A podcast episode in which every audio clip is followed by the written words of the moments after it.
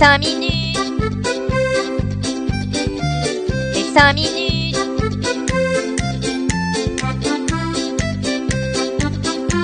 Les 5 minutes du coin. Et bonjour à tous, bienvenue pour ce nouvel épisode des 5 minutes du coin. Une semaine assez venteuse sur le marché crypto. Bâbord, tribord, 1000 milliards de mille sabords, on ne sait plus où ça va. Juste avant de vous parler de l'actualité, je voulais vous raconter un petit truc.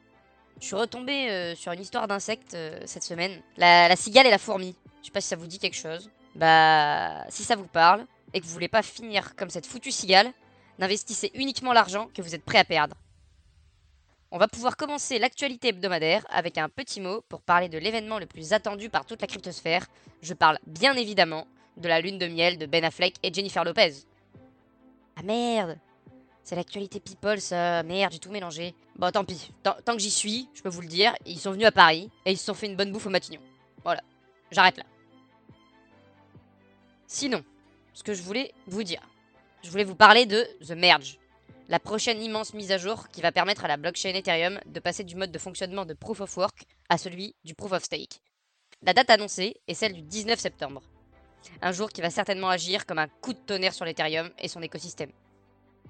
Selon Vitalik Buterin, cofondateur d'Ethereum, suite à la mise à jour de The Merge, Ethereum pourrait atteindre plus de 100 000, non, pas dollars, mais transactions par seconde, ce qui est d'autant plus impressionnant.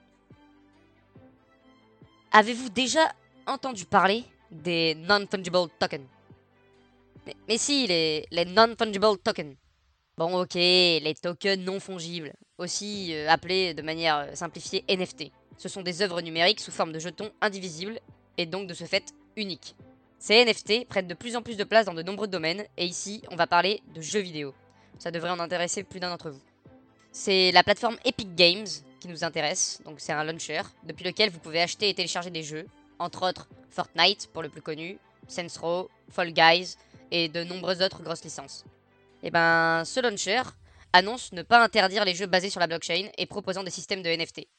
C'est une belle prise de position quand on sait que le géant Steam laisse les NFT dormir sur le canapé depuis déjà un long moment. On continue avec euh, notre nouveau troll de la semaine, j'ai nommé James Owells. Alors lui, je peux vous le dire, vous pouvez l'inviter à un dîner le mercredi soir, il animera la soirée sans aucun problème. Mais qu'est-ce qu'il a fait ce monsieur pour mériter tant d'éloges? Bah pour le savoir, on doit faire un bond dans le passé en 2013 où James était un avant-gardiste pour le coup, et pas qu'un peu, parce qu'il minait du Bitcoin. Autant vous le dire, à l'époque, il avait pu miner environ 8000 Bitcoins. Donc je vous laisse un peu vous faire euh, une idée de la somme, hein. on parle d'à peu près 170 millions de dollars à la valeur actuelle du Bitcoin. Néanmoins, là où il a un peu fait de la merde, c'est que la clé privée sur laquelle sont stockés ce rock, ce pic, ce cap, que dis-je ce cap, cette péninsule de Bitcoin, eh ben elle était sur un disque dur.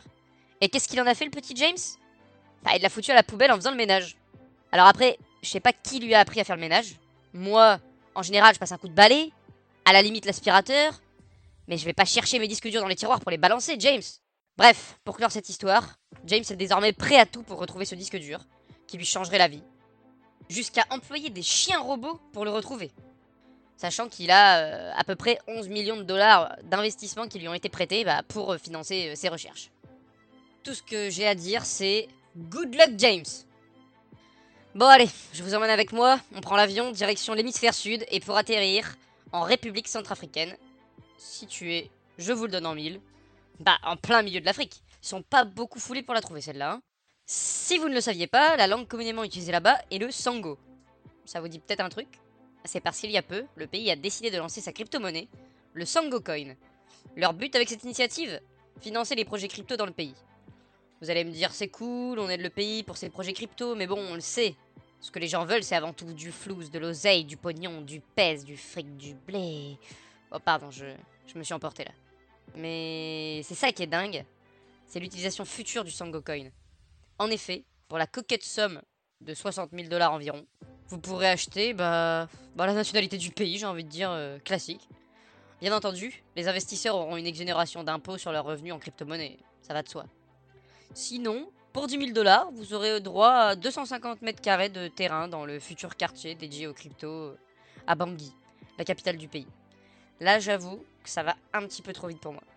Entre regarder un singe dans une maison virtuelle et posséder des jetons pour avoir du terrain immobilier à Bangui, ville dont j'ignorais encore l'existence il y a moins d'un mois, c'est quand même un putain de grand écart. On termine cette actualité en retournant dans notre si beau pays du fromage. Pour faire vieillir des trucs, on est bon. Mais par contre, quand il s'agit de vivre avec son temps, là, on a un peu plus de mal. Et oui, en France, il ne faut pas pousser mémé dans les orties. C'est une lourde décision qui s'abat sur le secteur de la Formule 1, avec une interdiction d'arborer les sponsors liés aux crypto-monnaies. Pour vider les poches de mon oncle Robert à coups de tickets PMU bien taxés, il y a aucun souci. Par contre, un logo Binance sur une voiture de course, là, clairement, on mène le peuple à sa perte. Va des rétro, Satanas. Merci d'avoir suivi ces 5 minutes du coin. Si ce condensé de l'actualité vous a plu, n'hésitez pas à vous abonner, à le partager à vos amis et à me dire ce que vous en pensez. Merci. Vous pouvez également me retrouver sur Twitter avec le même pseudo que l'émission. Sur ce, bonne journée à tous et surtout, hold on for dear life.